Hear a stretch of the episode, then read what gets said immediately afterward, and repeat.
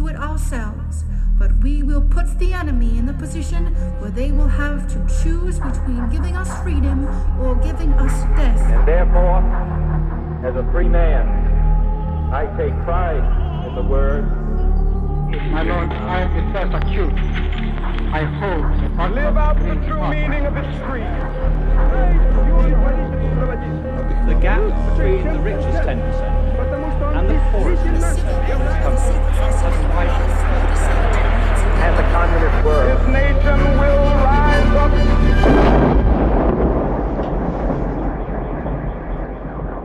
Hezký den, v minulém díle Kolapsu jsme s Pavlem Šplíchalem a politologem a expertem na extremismus Janem Charvátem probírali Donalda Trumpa, současné protesty proti policejnímu násilí, americkou radikální pravici a především historii a současnost tajemné organizace Antifa, která podle některých chorých mozků momentálně tahá za nitky světového dění.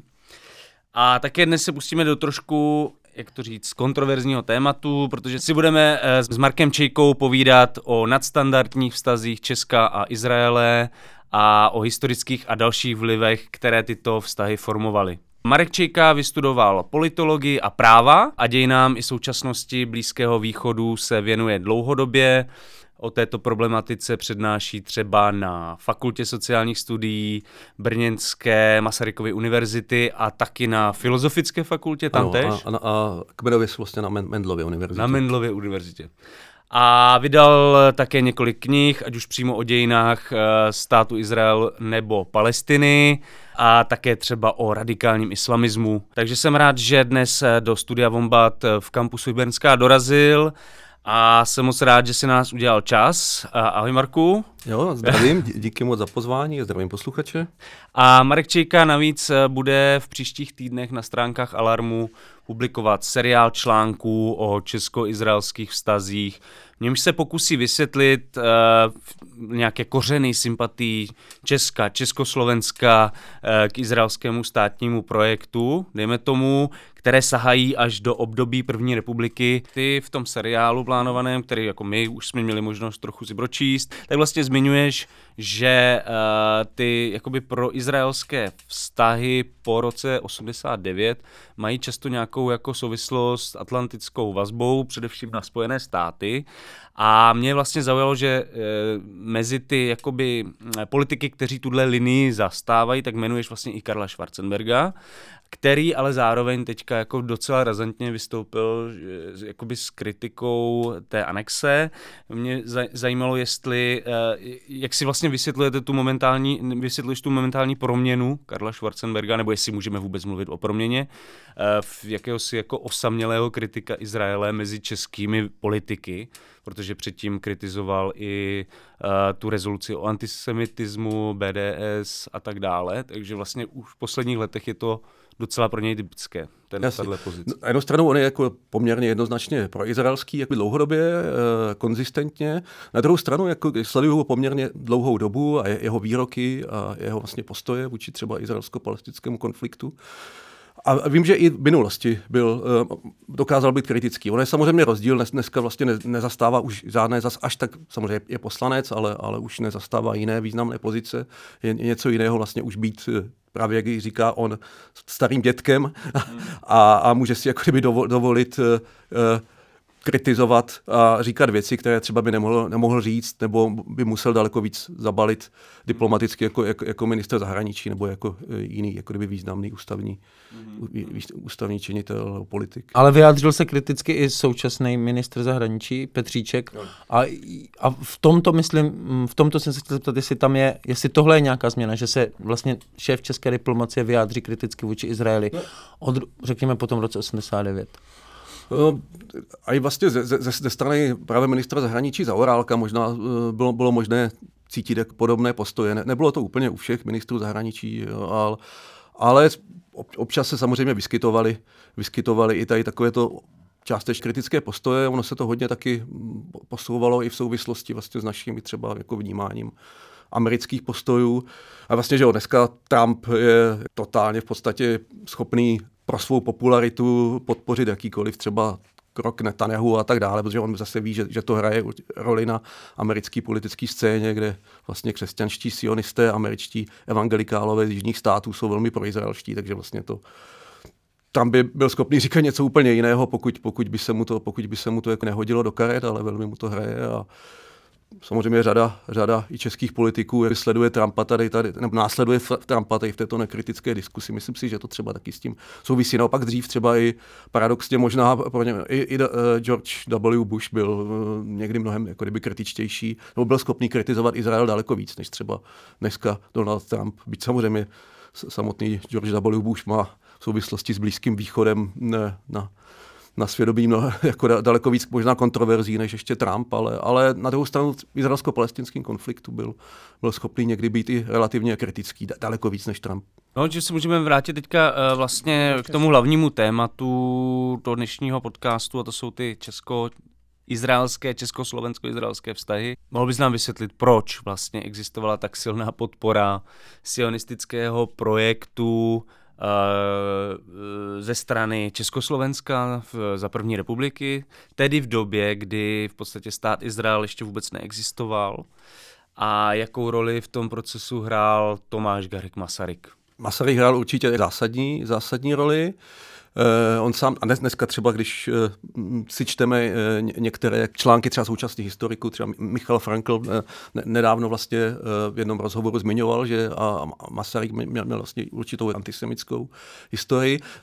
Masaryk třeba tady toto sám reflektuje v hovorech z TGM, vlastně jako v Čapkově knize hovoru, hovoru s ním, ale vlastně Masaryk se vymezoval tady proti některým právě aspektům toho českého nacionalismu, druhé poloviny 19. století, kde právě taky antisemitismus se někdy poměrně silně, silně, silně vyskytoval a posunul vlastně své, své názory. A pak byl právě velmi aktivní právě na, na podporu uh, uh, Leopolda Hilsnera uh, v, v té takzvané jako kdyby Hilsneriádě na základě jeho principiálních, principiálních postojů. A vlastně tady v tomto už pokračoval a na toto navázal i jako první československý prezident a ona si vnímal sionistické hnutí jako právě národně emancipační hnutí, eh, které právě svým způsobem je i paralelou právě těch středoevropských národů, které se svobozují.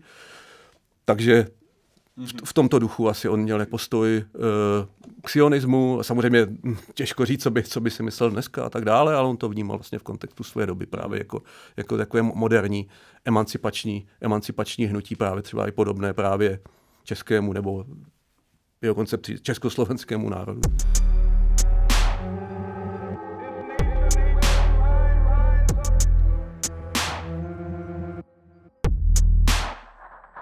V kontextu těch 30. let, uh, ve, minimálně ve střední Evropě, uh, možná vlastně, nebo to, ta situace českých židů byla docela, jak to říct, výjimečná, protože vlastně žili relativně bezproblémově po celou dobu první republiky.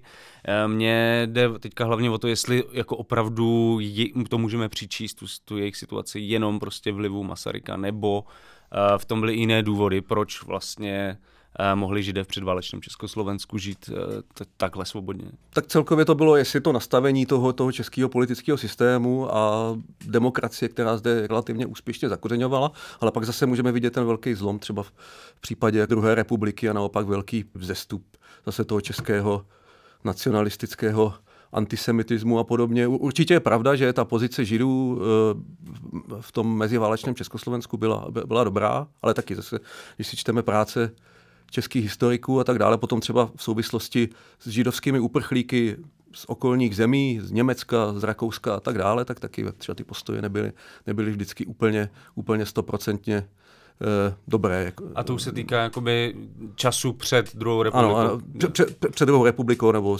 blížící se druhou V souvislosti s uprchlíky se druhou se sousedních zemí. Ano, ano. Aha, aha. Když se trošku posuneme, tak v roce 1948 pomohla, pomohlo tehdy Československo nově vzniklému Izraeli vojenskýma dodávkama vlastně trochu jim pomohli i vůbec přežít a hrálo v tomto roli právě ta tradice toho Masaryka a té první republiky, která byla relativně otevřená sionismu a židům obecně. Ano, tam byly velké strany vlastně ze, ze strany eh, ministra zahraničí Jana Masaryka, syna, syna Tomáše. A uh, tady potom vlastně paradoxní, že samozřejmě byť tady toto bylo dobře míněno právě ze strany právě tady demokratických vlastně, nebo ještě prvorepublikových jako kdyby politiků, tak tady vlastně potom toto, tady ty, ty postoje vlastně převzala i komunistická strana Československá a v podstatě ty dodávky, eh, které proběhly, tak byly už po únorovém převratu. A samozřejmě by to bylo nemyslitelné, kdyby k tomu nedal souhlas Stalin a kdyby to nepodporoval samozřejmě ten československý komunistický establishment. A tam v podstatě Stalin předpokládal, eh, nebo ten, ten rodící se eh, představitelé toho východního bloku předpokládali, že v podstatě z Izraele se stane, vzhledem k tomu, že tam byla velmi silná levice, že Izrael bude spíš potenciální spojenec, ne možná přímo satelit, ale, ale že bude mít ideologicky blízko právě k východnímu bloku a že právě Stalin a Sovětský svaz bude prostřednictvím Izraele moci uskutečňovat svou, svou blízkovýchodní zahraniční, zahraniční politiku a tomu byl právě využit, nebo tomu bylo právě využito Československo. A zase tady jako je trošku, si myslím, že taková představa, že to byl nějaký dar a podobně. Ne, nebyl to dar, byl to velice, velice výnosný biznis pro, pro československý režim komunistický a navíc to ne, bylo i jako výhodné z toho ohledu, že to v podstatě byl svým způsobem, samozřejmě byly to ještě relativně kvalitní zbraně, ale, ale fakt to byl tak trošku šrot, protože to byly bývalé, bývalé hlavně bývalé německé zbraně, které stejně se jako kdyby byly vyřazené a že československá armáda přecházela na, na, na sovětský model a sovětskou výzbroj. Zajímavý, nebyly to jenom, nebyly to jenom bývalé německé zbraně, ale byly to i takové různě zajímavé, zajímavé jako konverze třeba mm, československé motory. A uh, byly to draky letadel Messerschmitt, takže to byl jakýsi takový, takový, takový hybrid německého Messerschmitta, českými motory a, a, a podobně. A pak to bylo samozřejmě řada různých německý kulomety, samopaly, pušky a podobně, ale byly tam třeba i taky Spitfirey, na kterých přiletěli českoslovenští piloti z Velké Británie, a který samozřejmě v době druhé světové války to byly vynikající letouny, ale, ale tady v té době, kdy už zase byly a, a, a ty ruské migy a tak dále eh, na, byly na, na technologické špičce, tak už to byly velmi, velmi zastaralé letouny, které si jako československému letectvu už by asi v té době moc, moc nepomohly, ale na těch blízkovýchodních bojištích to pořád byly velmi jako užitečné zbraně. Mm-hmm. A je, ještě se, myslím, k tomu daru a jeho hlavně takovému mýtu, kterým kolem něj vznikl, dostaneme. Ale já jsem se ještě chtěl zeptat, protože možná to spousta lidí ví, ale já to třeba nevím, co se v tom Izraeli tak rychle změnilo, že, že to sovětskému svazu nevyšlo ty plány, že vlastně během dvou let se ukázalo, že, byli, že byl Stalin úplně mimo a Izrael se nepřipojí ani jako nějaký spojenec. Mm, do, do určité míry to bylo jak částečně trochu jak podcenění nebo, nebo, nebo neznalost vlastně té situace, eh, přímo jak naivita. Stalinova? Dá, dá, dá, dá, dá se říci, jo, nebo, nebo, nebo určité nenaplněné očekávání, ale, ale vlastně ta, ta izraelská politická elita a, a, a Ben Gurion vlastně spíš jak směřovali ta, ta, ta levicová politika trochu jiným směrem víc než ke komunismu, tak samozřejmě víc to bylo jako ten sociálně demokratická uh, politika a tam potom je relativně velmi, velmi, velmi brzo na um, je sovětský svaz vlastně vystřídal vystřídán, vystřídán Francií. A pak zase samozřejmě začíná ta podpora česko- a československé zbraně velmi kvalitní, že jo, tady byly z nejlepších zbrojovek ještě na území bývalého Rakouska, Uherska, že jo. Uh, tak uh, tak ty začaly zase směřovat na podporu izraelských nepřátel, hlavně Egypta, ale potom taky dalších, dalších států do Sýrie, do Iráku a jinám. A československé zbraně skutečně mají na, na, na, na Blízkém východě asi stále ještě velice, velice dobré jméno. Samozřejmě včetně i těch nových dodávek a no, nových zbraní, ale ta, ta tradice tam je a třeba je zajímavé, eh, to až tak nesouvisí tady s touto oblastí, ale třeba v Iráku, Iránu, například je známý e, název Brno, nebo Brnů, to tam jako říkají, a to, nikdo si to nespojí s Brnem, ale, ale byla to vlastně československá puška ze, ze zbrněnské zbrojovky, která se ve velkém vyvážela na, na Blízký východ meziválečném že, období. Že to, že to dost používají třeba kurdové. Ano, ano. Právě tam v té oblasti Irák, Irán, kurdové a tak, tak, tak, tam, tam, tam se to hodně do, do tehdejší vlastně Perzie se hodně, jako ty pušky vě. No a když se vrátíme do toho roku 48, jak moc vlastně výjimečný to um, ten postoj Československa v tom světovém kontextu jako byl podpora Izraele takovýmhle způsobem v této době? No u, u toho Československa vlastně to eh, v podstatě to bylo výjimečné v tom, že jsme byli jediný stát, který tehdy prolomil eh, embargo OSN na vývoz zbraní na, na, na, na Blízký východ, ale na druhou stranu je potřeba říct, řada dalších, že to, to, to hlasování o, o rozdělení Palestiny, to znamená podpoře vlastně vzniku židovského státu, proběhlo o něco dříve v roce, v roce 47 OSN, kde vlastně většina států s výjimkou prakticky všech arabských zemí a několika ještě další vlastně podpořili, podpořili vlastně vznik Izraele, včetně Spojených států, řady třeba jihoamerických zemí. Takže ten ale, ale, vznik vlastně Izraele teda podpořila většina států OSN, ale bylo tam to embargo na vývoz. Ano, ano, ano, ano. A v tomhle jako Česko bylo vlastně jedinečný, ano, ano. výjimečný. No, dostali se tam třeba taky uh, i ta systematičnost jako té pomoci, ale tam se třeba dostali do, tehdy do Izraele i zbraně ze Spojených států nějaké hmm. a tak do nějak, nějaký bombardéry eh, a, a podobně, ale, ale nebylo to zdaleka tak, jako kdyby právě te, te, ten export nebo import zbraní. Oficiální cestou. Ano, no. tak, tak oficiální no, cestou a v takové množství jako, jako z Československa hmm. tehdejší.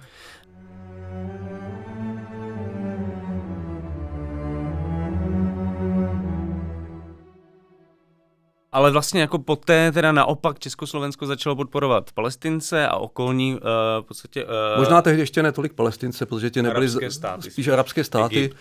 Ty palestinské organizace nebo nějaké jako širší jo. palestinský politický hnutí se konstituovalo až v podstatě pom, pomalej, spíš až 60. Jasně. letech, nebo koncem 50. Jo.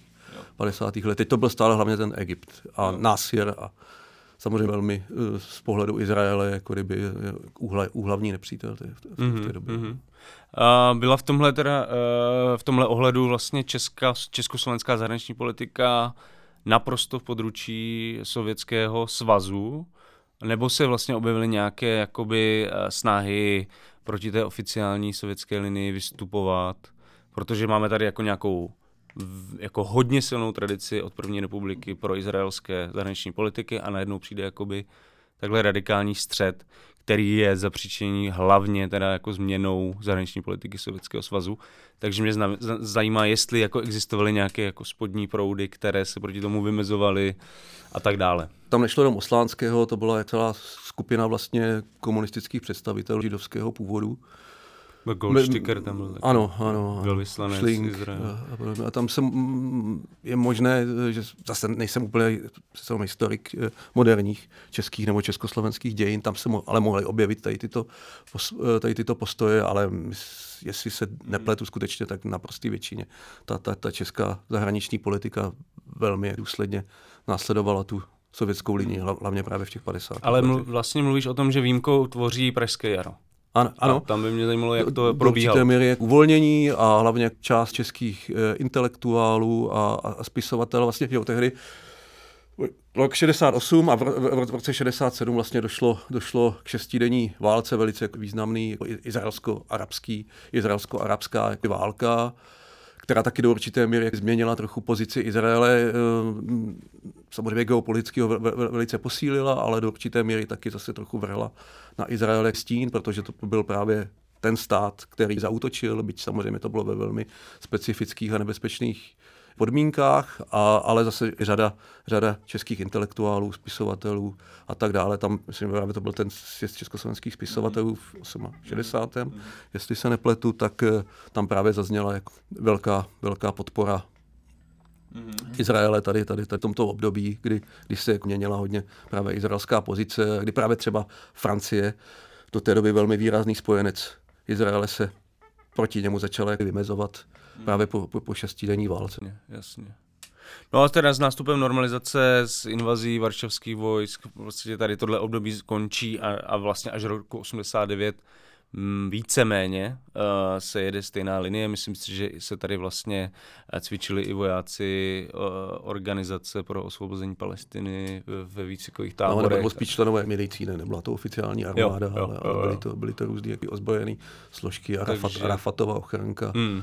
A, Takže tahle linie byla docela jasná. Ano, ale, ale i třeba na konci 80. let můžeme sledovat určité uvolňování, byť stále oficiálně nejsou, nej, ne, nejsou obnoveny československo-izraelské vztahy, tak 87, 88, určitý jako kdyby vzestup i nějaké obchodní výměny. Eh, je to taky zajímavý, třeba v té době normalizace měli Izraelci zakázán vstup do Československa, ale byly tady určité výjimky, českoslovenští komunisté někdy dostali jak povolení navštívit navštívit Československo, nebo tady taky docela zajímavý, tady probíhaly určitý nějaké zásadní, ale, ale určitá jako kdyby trošku podružnější jednání mezi, mezi, mezi, mezi izraelskými levicevými představiteli a palestinskými. Taky třeba probíhaly, probíhaly nebylo to úplně v tajnosti, třeba je, je to možné o tom najít zmínky. Hmm. v tehdejší vítězství hrudého práva, že se tady setkali izraelští a palestinští komunisté u nás a podobně, takže i ten jako kdyby zákaz vstupu pro Izraelce ne, nebyl úplně jako kdyby stoprocentní, ten komunistický hmm. československý režim normalizační dělal, dělal určité výjimky. A to byly jako nějaká, to byla nějaká mírová jednání, nebo... No, takové jako kdyby ne, neoficiální, jako nějaké jako pokusy jak ze, ze strany právě toho východního bloku, nebo spíš to bylo jako na, na podporu tady těch, jako nebo na, jako na podporu dialogu tady těch levicových, levicových skupin v Izraeli a, mm-hmm. a, a, mhm. a, v Palestině. No, no a přesto po, po roce 89 zas vlastně se to otočilo úplně na druhou stranu, ta výhybka, ale já jsem se ještě právě chtěl zeptat na ten na, před rokem 89, jako, jak třeba v Dizentu vy, vypadal, se formovaly postoje k Izraeli. Myslím v tom jako už protihusákovským normalizačním dizentu nevím, jestli to jde úplně jako samozřejmě zobecnit na všechny, protože ta disidentská scéna byla, byla tak hodně, hodně rozmanitá, ale byla tam celkem velká podpora Izraeli. Je možný najít texty vlastně Václava Havla vlastně z té doby, kde solidarizuje s Izraelem. Uh, myslím, že taky nějaké texty možná Jiřího Dinsbíra, jestli se nepletu. A určitě to bylo u, u řady jiných českých disidentů, chartistů a podobně. Uh, No, je vlastně zajímavé, že třeba Václav Havel, když jsme o něm mluvili, byl po celou svou politickou kariéru v podstatě velkým zastáncem izraelského státu, ale popisujete, že v 90. letech byl více, více střízlivý a některé kroky Izraele dokonce kritizoval. A co přesně třeba Havlovi Eh, v té době na izraelské politice tolik jako nesedělo, nebo, on, nebo jak třeba reagoval na zavraždění Kcaka Rabina a tak dále.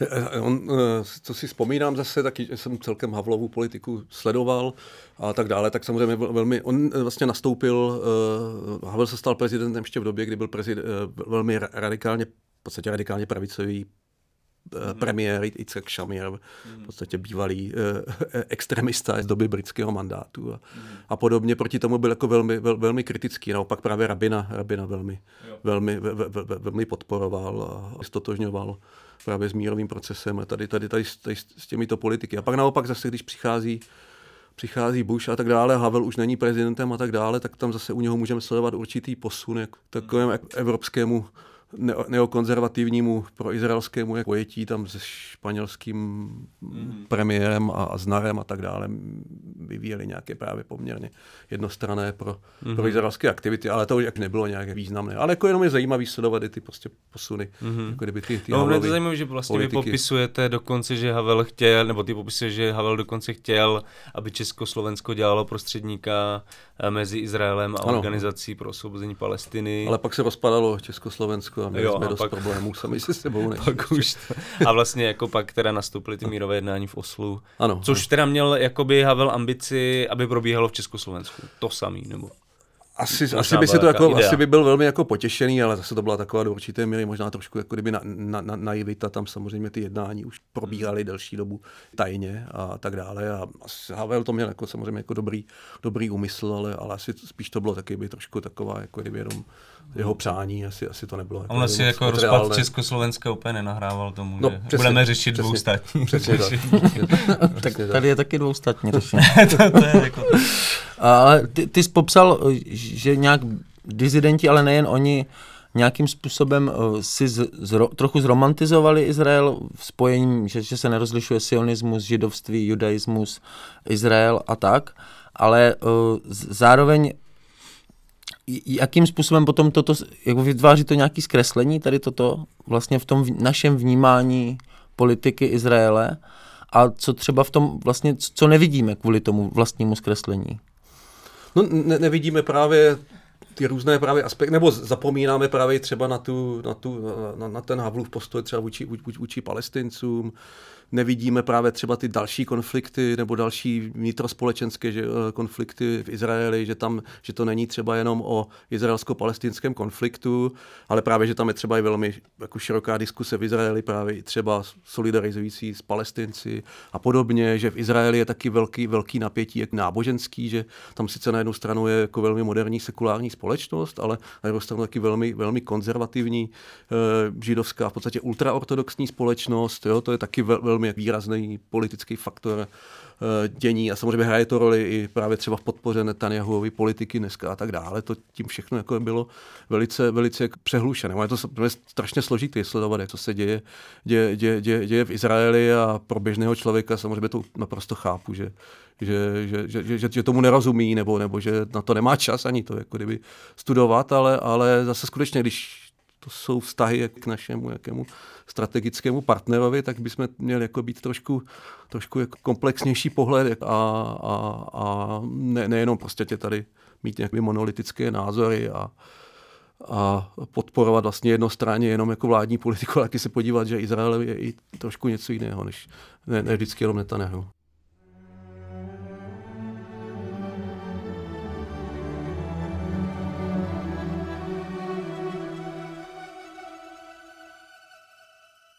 Baví vás náš podcast Kolaps a nevynecháte jediný jeho díl? Podpořte jeho vznik finančním příspěvkem v naší stálé kampani na portálu darujme.cz lomeno projekt lomeno 905. Odkaz najdete i na našem webu advalarm.cz.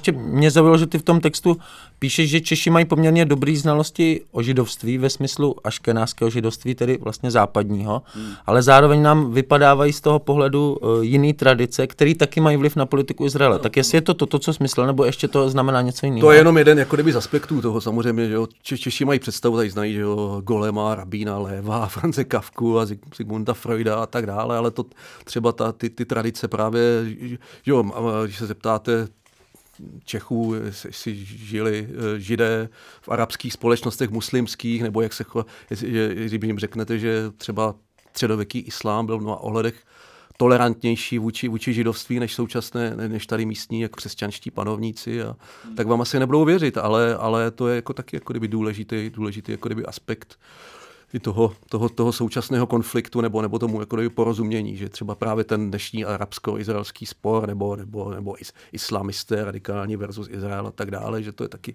jako poměrně moderní věc a že to v dějinách mohlo vypadat trochu jinak. A že tady samozřejmě všichni ti politici naší se snaží vytvořit nějakou, nějakou úplně jako srozumitelnou, srozumitelnou jako interpretaci dějin a tady nějakých ty židovsko-křesťanský civilizace a, a, a, a, a podobně, ale v skutečnosti to bylo ten vývoj výrazně, výra, výrazně složitější. No.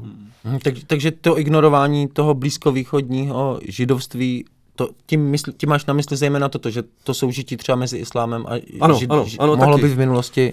Taky, taky. Určitě, určitě je to jako taky zajímavý to vůbec jako vědět, jo, že, že vlastně islám a židé, že to, že to nebyl vždycky jenom jako protiklad, ale, ale mohla tam být, samozřejmě byly tam taky problémy, ale když třeba srovnáme skutečně jako míru antisemitismu ve střední Evropě a tak dále, nevím tomu třeba nějaký 15. století nebo toto, toto období plus minus a podíváme se do arabského světa, tak tam zdaleka nenajdeme, samozřejmě jsou tam taky, tam byly pogromy a podobně, ale zdaleka ne v takové míře, nebyla to taková prostě posedlost antisemická, která do určité míry souvisela s nějakými stereotypy souvisejícími s křesťanstvím a s teologií křesťanskou o ukřižování Krista a podobně, tak to, to u, u muslimů tak to jako kdyby vůbec, vůbec nefungovalo. Samozřejmě tam taky byly, byly diskriminace vůči. Že jo. A stejně tak, že jo, v Evropě nebyla diskriminace no, vůči židům, ale, ale obro, že jo, ty, ty obrovské napětí že jo, bylo třeba mezi katolíky, protestanty, ty nejkrvavější války.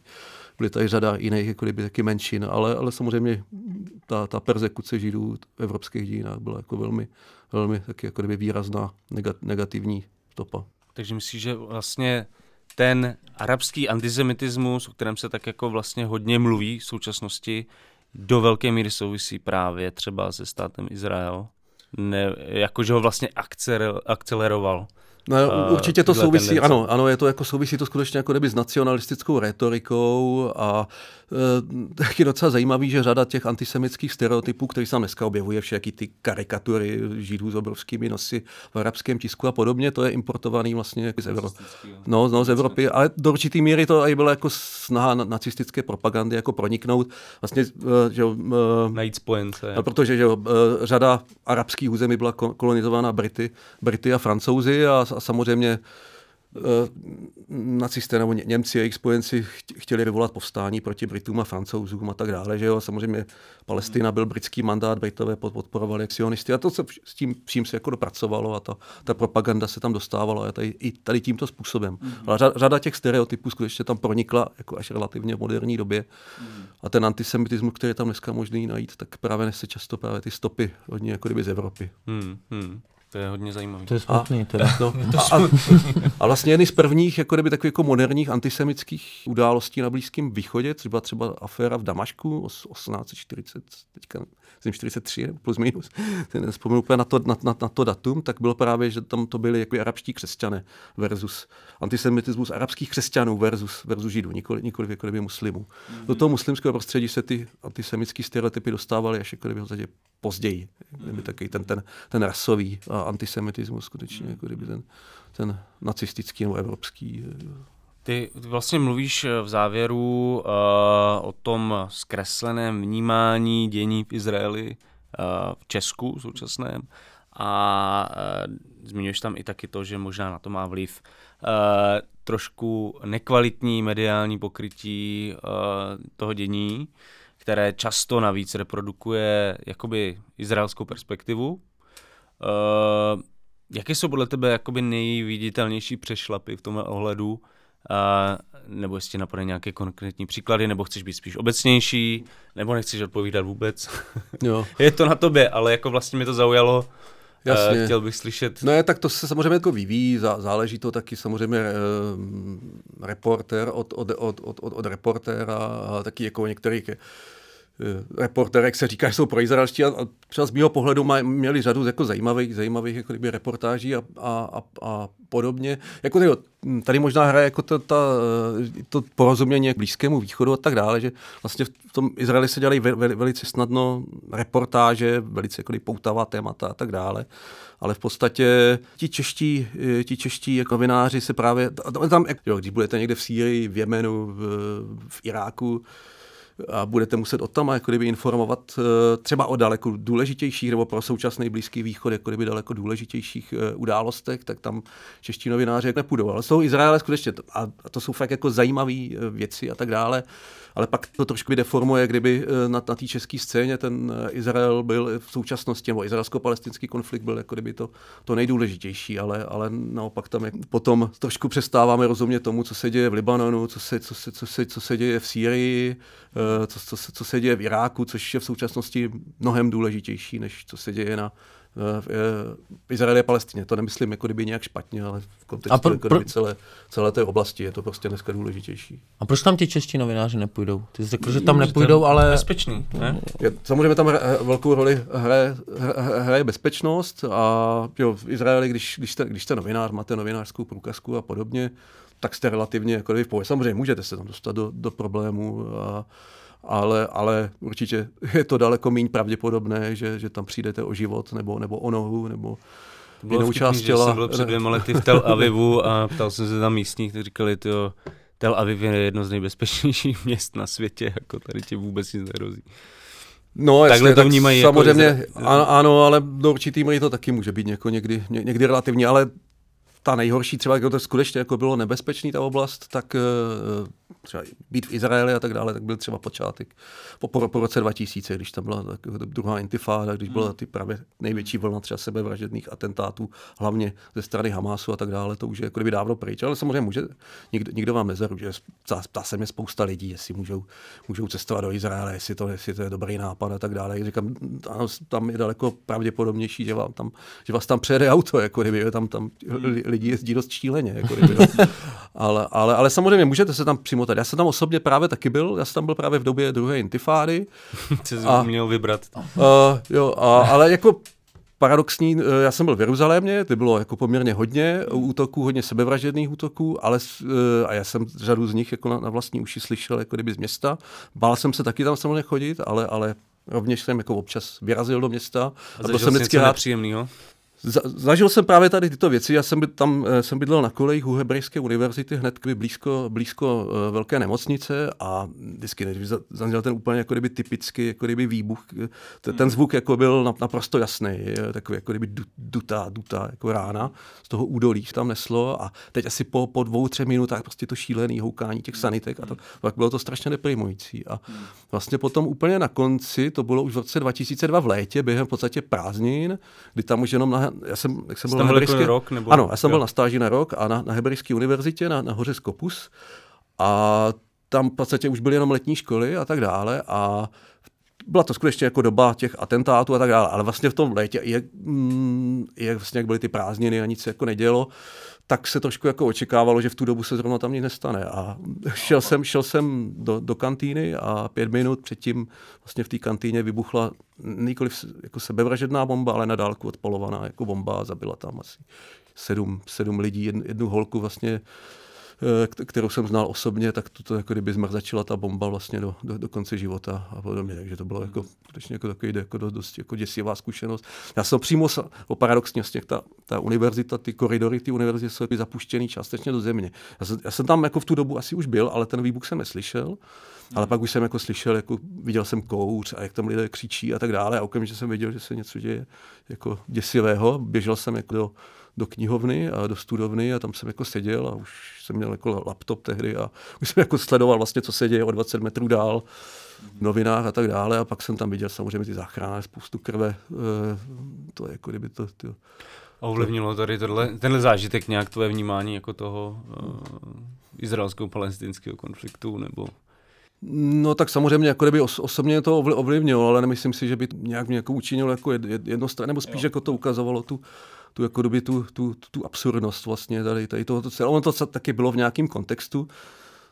Tehdy vlastně Izraelci zlikvidovali v Gaze nějakého jako vysoce představeného představitele Hamásu, ale takovým způsobem, že si ho sice zabili, ale oni hodili bombu na jeho dům, kde za, zahynulo prostě spoustu lidí. Takže tohle bylo jako kdyby, eh, to byla pomsta, jako kdyby za to. Takže jenom jsem prostě viděl na vlastní oči, jsem skoro jako pocítil, jako letálně tu, je tu, tu absurditu a tu jako ten, ten kolotoč vlastně těch, těch, těch odplat a, a, a tak dále. Mm-hmm.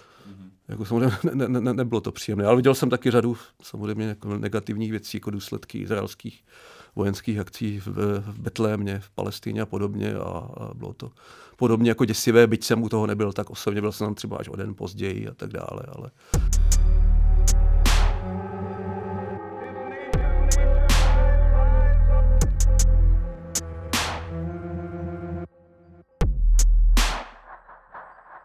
Setkal jsi někdy s nějakou nevraživostí, jak ze strany e, jako Izraelců nebo Palestinců, jako vůči tobě osobně? Když no, jsi tak někam spíš, jel? Nebo... Jo, tak spíš nějaká jako podezřívá. Že v té době tam samozřejmě moc, moc turistů nebylo. Já jsem byl jeho politolog, foti, už tehdy jsem jako hodně fotil, tak to se samozřejmě člověk no. tehdy vystavuje jako nebezpečí, může dostat do problému, co tam dělám, nebo eh, a, a tak dále. Takže jo, určitě tam byly i tady takovýhle, jako, ale vždycky, to, vždycky no, se to nějak vyžehlilo. Ještě se ptám, jako kvůli tomu, že vlastně ten uh, moment dodání zbraní z roku 48 Izraeli v Česku jako docela Eh, hodně diskutovaný a mě zajímá, jaký je vztah třeba Izraelců k Čechům. Jako jestli je, je to nějaký jako speciální vztah, nebo je ten speciální vztah spíš jenom jakoby ze strany Česka Izraeli. Jo, já bych tady asi zase odlišil jako běžné lidi a politiky a určitě jako kdyby v té v v představivosti řady českých politiků eh, z různých stran politického spektra, ne, ne, zdaleka nejenom jako z pravicových, tak, tak je to taková určitá, jako kdyby ta, ta romantická iluze, jak jsme pro Izrael úžasně důležitá země a tak dále. My samozřejmě nejsme, my jsme pro ně, jako kdyby, že jsme země ve středu nebo v důležitém místě Evropské unie, Praha jako prestižní místo pro izraelské velvyslance a podobně. Ale že jo, je to prostě, jsme, jsme Evropské, člen Evropské unie. Občas, Nejsme úplně bezvýznamní, ano, ano, ano, ale, ano, ano, ale, ale hraje, můžeme hrát velmi jako kdyby důležitou roli jako v evropských institucích a, a podobně pro, pro izraelské zájmy, ale, ale Ale ty, ale ty to- vlastně je tam to- zmiňuješ, že Izrael je čtvrtý největší jakoby, uh, Místo, kam- místo, kam vyvážíme nejčastěji. Že Ano, vlastně, ano, ano, je to eh, určitě důležitý partner to obchodní a tak vlastně dále. A co se týká jako běžných Izraelců, tak Praha se stala strašně populární v 90. letech Hmm. jako právě turistická destinace Česká republika. Ale hlavně Praha, tak snad každý Izraelec už byl, už byl někdy v Praze, možná, možná jako i víckrát. A samozřejmě s tímto jako, jaký to byly jaký ultralevný letenky z Tel Avivu pro ně a tak dále. Třeba jenom na víkend si sem, si, si sem zaletět a podobně. Takže v tomhle ohledu jako samozřejmě velmi pro ně jako pozitivní, zajímavá, zajímavá, relativně blízká, eh, bezpečná destinace a, a, a, a podobně, ale, ale co se týká ze strany izraelských politiků a Česká republika, tak samozřejmě jsme pro ně relativně jako jenom ne, ne úplně jako významná, že samozřejmě se soustředí svou pozornost na, na, na, na, na eh, jiné země a trošku nechávají tak české politiky žít tady v této iluzi, protože pro ně je to samozřejmě jako kdyby, proč, proč ne, tak když to Češi dělají zcela dobrovolně, vše, všechno nám zbaští s navijákem, pro, pro, proč, Nebudeme proč? se bránit. Ano, ano, ano, ano. A ty tam zmiňuješ třeba mnoho projevů, kde Češi sami se vlastně s tím Izraelem identifikují. Můžeš popsat, jak funguje tady ta identifikace? Že to, to, mě to třeba nikdy nenapadlo, že to takhle existuje, ale ono vlastně součást té české mytologie je uh, i ta, ten izraelský příběh do ní dobře zapadá. No.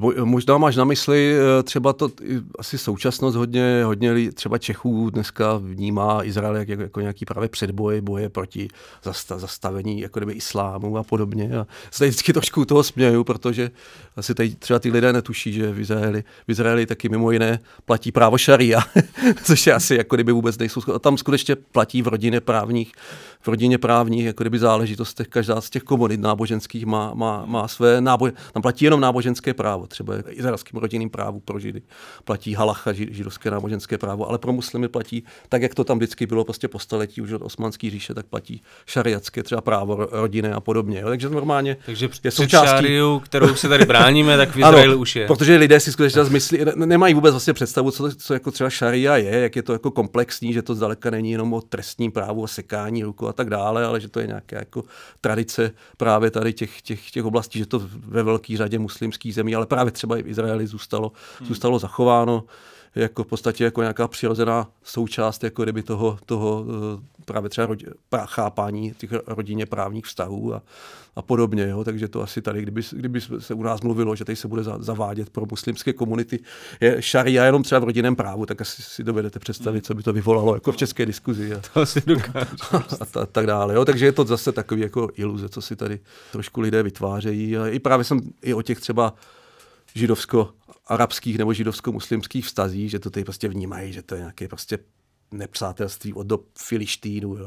Ti Filištíni jsou vlastně ti bibličtí, jsou ti dnešní palestinci. Ono skutečně jako jazykově to je, to, to, to, ale je to jsou úplně, úplně jiný, jiný komunity, úplně, úplně, jiný, úplně, úplně jiný, jiné národy, úplně, něco úplně, něco úplně jiného a, a tak dále. A to tady hodně jako, zak- se- A je spousty- tady silný ten jakoby mýtu, nebo mýtus, já nevím, to by se mohl k tomu vyjádřit, jakože je Izrael jediná demokracie na Blízkém východě. Určitě, ur- určitě to tady je hodně, hodně zakořeněný. Tady takový. Samozřejmě to šíří izraelské PR nebo izraelská propaganda. Každý stát má propagandu, včetně Izraele, má ve, velmi propracovanou. A tady to padá na velmi úrodnou půdu. Samozřejmě v řadě, skutečně v řadě věcí se pořád můžeme od Izraele hmm. eh, inspirovat, co se právě třeba týká eh, kvality jako tisků novinářů. Eh, i, I teďka vlastně stále víc třeba ohrožovaného eh, těch nevládních organizací, které právě se zabývají tím konfliktem a tak Hmm. dále, jak skutečně, jak jdou do hloubky a tak dále, jak jsou schopni provádět sami dialog nezávisle na státu. To je určitě třeba Ale pro nás taky jsou asi inspirativní. před, předmětem nějaký Ano, ano, ano, ano, ale to zase už souvisí s tím Netanyahovým establishmentem, ale ta tradice tam je Hmm. mm. ještě hluboká a řada izraelských novin je fakt jako kdyby a novináři a spisovatele a podobně, to, to je, to je velká inspirace třeba pro nás a to tady bohužel jako kdyby až tak, tak často jako kdyby nezní. No. Jo, mě překvapilo právě, když jsem byl v Tel Avivu, to bylo asi tři roky zpátky, všude visí prostě LGBT vlajky na, na budovách, eh, všichni nabízejí, eh, konzumují lehké eh, drogy a tak dále, jakože vlastně pro ten asi region, to v něčem je jako unikátní samozřejmě. Třeba to je zase docela zajímavý, ta, jak to to LGBT, že to je v podstatě i jedna zase asi by si to spojilo s nějakýma asi izraelskými jako levicovými organizacemi a tak dále, ale třeba i, jako, i vlastně doby Likud s tím, jak pracuje, jako tady to, že, že, to není jako třeba součástí jenom toho, toho levicového diskurzu v Izraeli, ale právě třeba ta, ta ochrana právě těch práv LGBT a tak dále, že, že s tím pracuje i ta, ta, ta pravicová politika, jako, jo, to je jako možná trošku jako může tady být jako paradox. A, je to konsenzus asi na tom, no. Zajímavý. A tak to s tím pracovali třeba Konvička, že jo, nějakým způsobem jo, pracoval jasně, s, jasně. jako v rámci anti-islám diskurzu. Ano, ano, ano, ano. Ale ty jsi mluvil o tom, že Izrael dobře ovládá propagandu a zároveň, že tam jsou novináři v rámci Blízkého východu uh, relativně v bezpečí. Tak jak, uh, Souvisí to, dokáže Izrael využít tady toho, že tam vlastně pro Izraele, pro novináře ze západu je relativně bezpečno a využívá to ve svým nějakým propagandě ano. navenek. Ano, ano, právě i to jakože trošku, že tam jako kdyby nechávají mluvit jako velmi kritické novináře vůči, vůči Izraeli, jako kdyby to skutečně to, co tady by jako vycházelo ta, tak by to jako úplně, to by se snad ani většina novin jako ne, neotiskla, protože to jako by byl úplně totální antisemitismus, jako kdyby z toho českého pohledu, tak tam, a jako ten Izrael právě, nebo ta, jako ta izraelská problema, vidíte, my jsme právě tak demokratičtí, že necháváme mluvit i tady tyto velmi jako kdyby kritické hlasy a, a podobně, a nebo, nebo eh, na festivalech jsou filmy velmi kritizující, jako kdyby hmm. izraelskou politiku a tak dále, tak, a, ale to je jako z pohledu Izraele nebo z pohledu těch toho PR nebo propagandy velmi taktické, že to fakt jako umí, umí dělat, umí dělat dělat velmi dobře, což je jako třeba často zase naopak problém u arabských států nebo, nebo u, samozřejmě palestinci mají taky své PR a tak dále, ale v mnoha ohledech to není zdaleka třeba tak e, propracované, jako, jako právě ty, ty izraelské postoje, je, může to právě někdy působit až trošku jako komicky a, a, a, a, tak dále. Skutečně Izrael tady v tom, každý stát to dělá. A Izrael tu propagandu dělá velmi dobře. Takže Izrael dělá propagandu tím, že ukazuje, jak moc kritický hlasy vůči sám sobě Ano, samozřejmě ne, nenechá to, ne, ten, ten establishment si to nenechá jako kdyby přerůst, přerůst přes hlavu, ale, ale, ale samozřejmě tady s tím to pracuje, vidíte, tady u nás je ta demokracie a my, my samozřejmě necháváme své kritiky, ať si mluví a, a podívejte se do Palestiny, jestli to tam taky tak je a, a podobně. Mm, mm.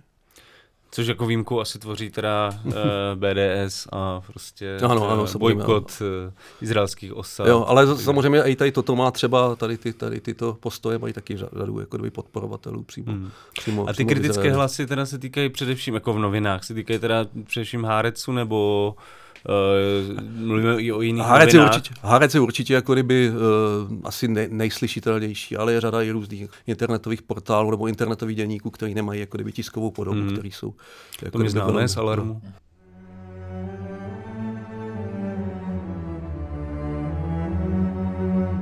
Když jsme vlastně mluvili o, těch, eh, poměr, o tom poměrně jednostraném informování českých médií pro izraelsky zaměřen, nebo pro, pro izraelskou perspektivou, tak bychom se měli taky jako dostat k tomu méně početnému eh, českému pro palestinskému táboru. Eh, zajímalo by mě, jestli třeba, když se mluví o tom, že v Izraeli v podstatě existuje něco jako apartheid, jestli třeba tohle slovo konkrétně ti přijde jako příhodný, nebo by se mu radši vyhnul a tak dále. Jo. Jestli je to konstruktivní. Já, já jsem politolog a samozřejmě se snažím nějakým způsobem jako kdyby přesně označovat to, co se děje. Že Apartheid byl určitým způsobem má určitý aspekty, které jsou konkrétně vázány jenom k tomu vývoji v, v, v Jihoafrické republice. Ale, ale na druhou stranu určitě je možný řadu těch jako kdyby prvků a apartheidových jako kdyby najít, najít i právě k tomu izraelsko-palestinským konfliktu nebo v izraelské politice osadnické vůči, vůči palestincům. O tom by není pochyb a to, jak by zcela otevřeně zaznívá třeba i právě na té, na té, na, na té izraelské scéně. Spíš taky problémem, že trošku se tady z těch jako slov stávají někde taková kliše a tak dále, že vlastně tam není úplně jako kdyby vysvětlován ten, ten obsah, ten pohled je někdy trochu jakby až jako příliš zaměřený, jestli třeba možná si do určité míry vybírají jenom nějaké jako konkrétní osobnosti. Eh, jak z palestinské, tak, tak jak z izraelské strany. Možná v tom přístupu k Palestině, jako co třeba vidím jako kdyby osobně já, negativně, tak skutečně ta dlouhodobá by zakonzervovanost té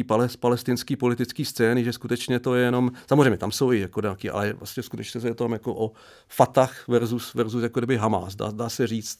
Samozřejmě je to, je, je to daleko pestřejší a tak dále, ale ale vlastně... Jsou to ty nejsilnější. Jako... Ano, ale ne, ne, není tam jako kdyby možné moc najít uh, nějak jako další, další jako vlivné. Samozřejmě jsou tam a jsou tam, je tam řada různých umělců a různých osobností intelektuálů, ale mají jako kdyby velice, velice jako kdyby ma, malé slovo a není to jako třeba toto jako reflektovaný, to možná ta monolitičnost, dlouhodobá neschopnost jako změny té, té palestinské scény, ale, ale na druhou stranu jako samozřejmě co se týká jako podpory jako běžný, života běžných palestinců a, a tak dále, to si tady můžeme u, u těch českých podporovatelů najít jako kdyby řadu, řadu, řadu legitimních postojů, ale, ale samozřejmě každý.